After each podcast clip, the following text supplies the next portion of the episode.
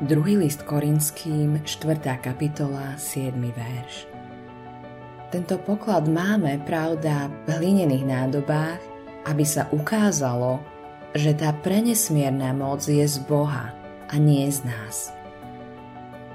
V roku 2013 niekto zaplatil za gitaru Fender Stratocaster takmer milión amerických dolárov. To je veľa peňazí. Prečo by niekto zaplatil toľko za gitaru? Nuž, Bob Dylan hral na tejto gitare na folkovom festivale v Newporte v roku 1965. Dylan bol predtým známy tým, že hral na akustickej gitare a harmonike, ale na tomto festivale vyšiel na pódium s Fenderom Stratocasterom. Zapojil ho a zahral pieseň Like a Rolling Stone, ktorú neskôr časopis Rolling Stone vyhlásil za najlepšiu rokovú pieseň, aká kedy bola napísaná. Aspoň na chvíľu. Všetci folkoví puristi sa nahnevali, pretože to, čo Dylan na festivale predviedol, považovali za ohavnosť.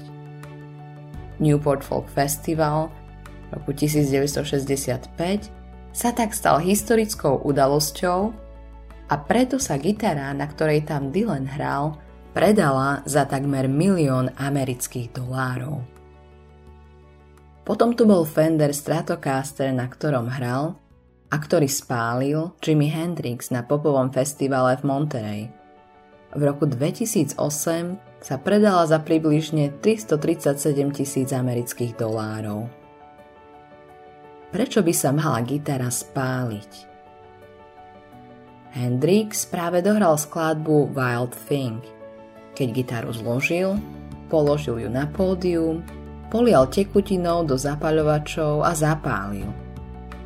Časť tejto rozštvrtenej gitary skončila v niekoho rukách a ten ju neskôr predal. Hodnota gitár Fender Stratocaster nebola v samotných gitarách – ale v tom, kto na nich hral.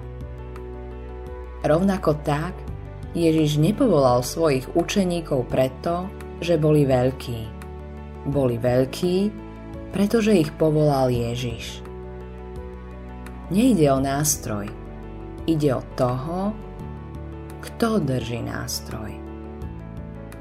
Boh si ťa môže vziať napriek tvojim chybám a nedostatkom a použiť ťa na svoju slávu.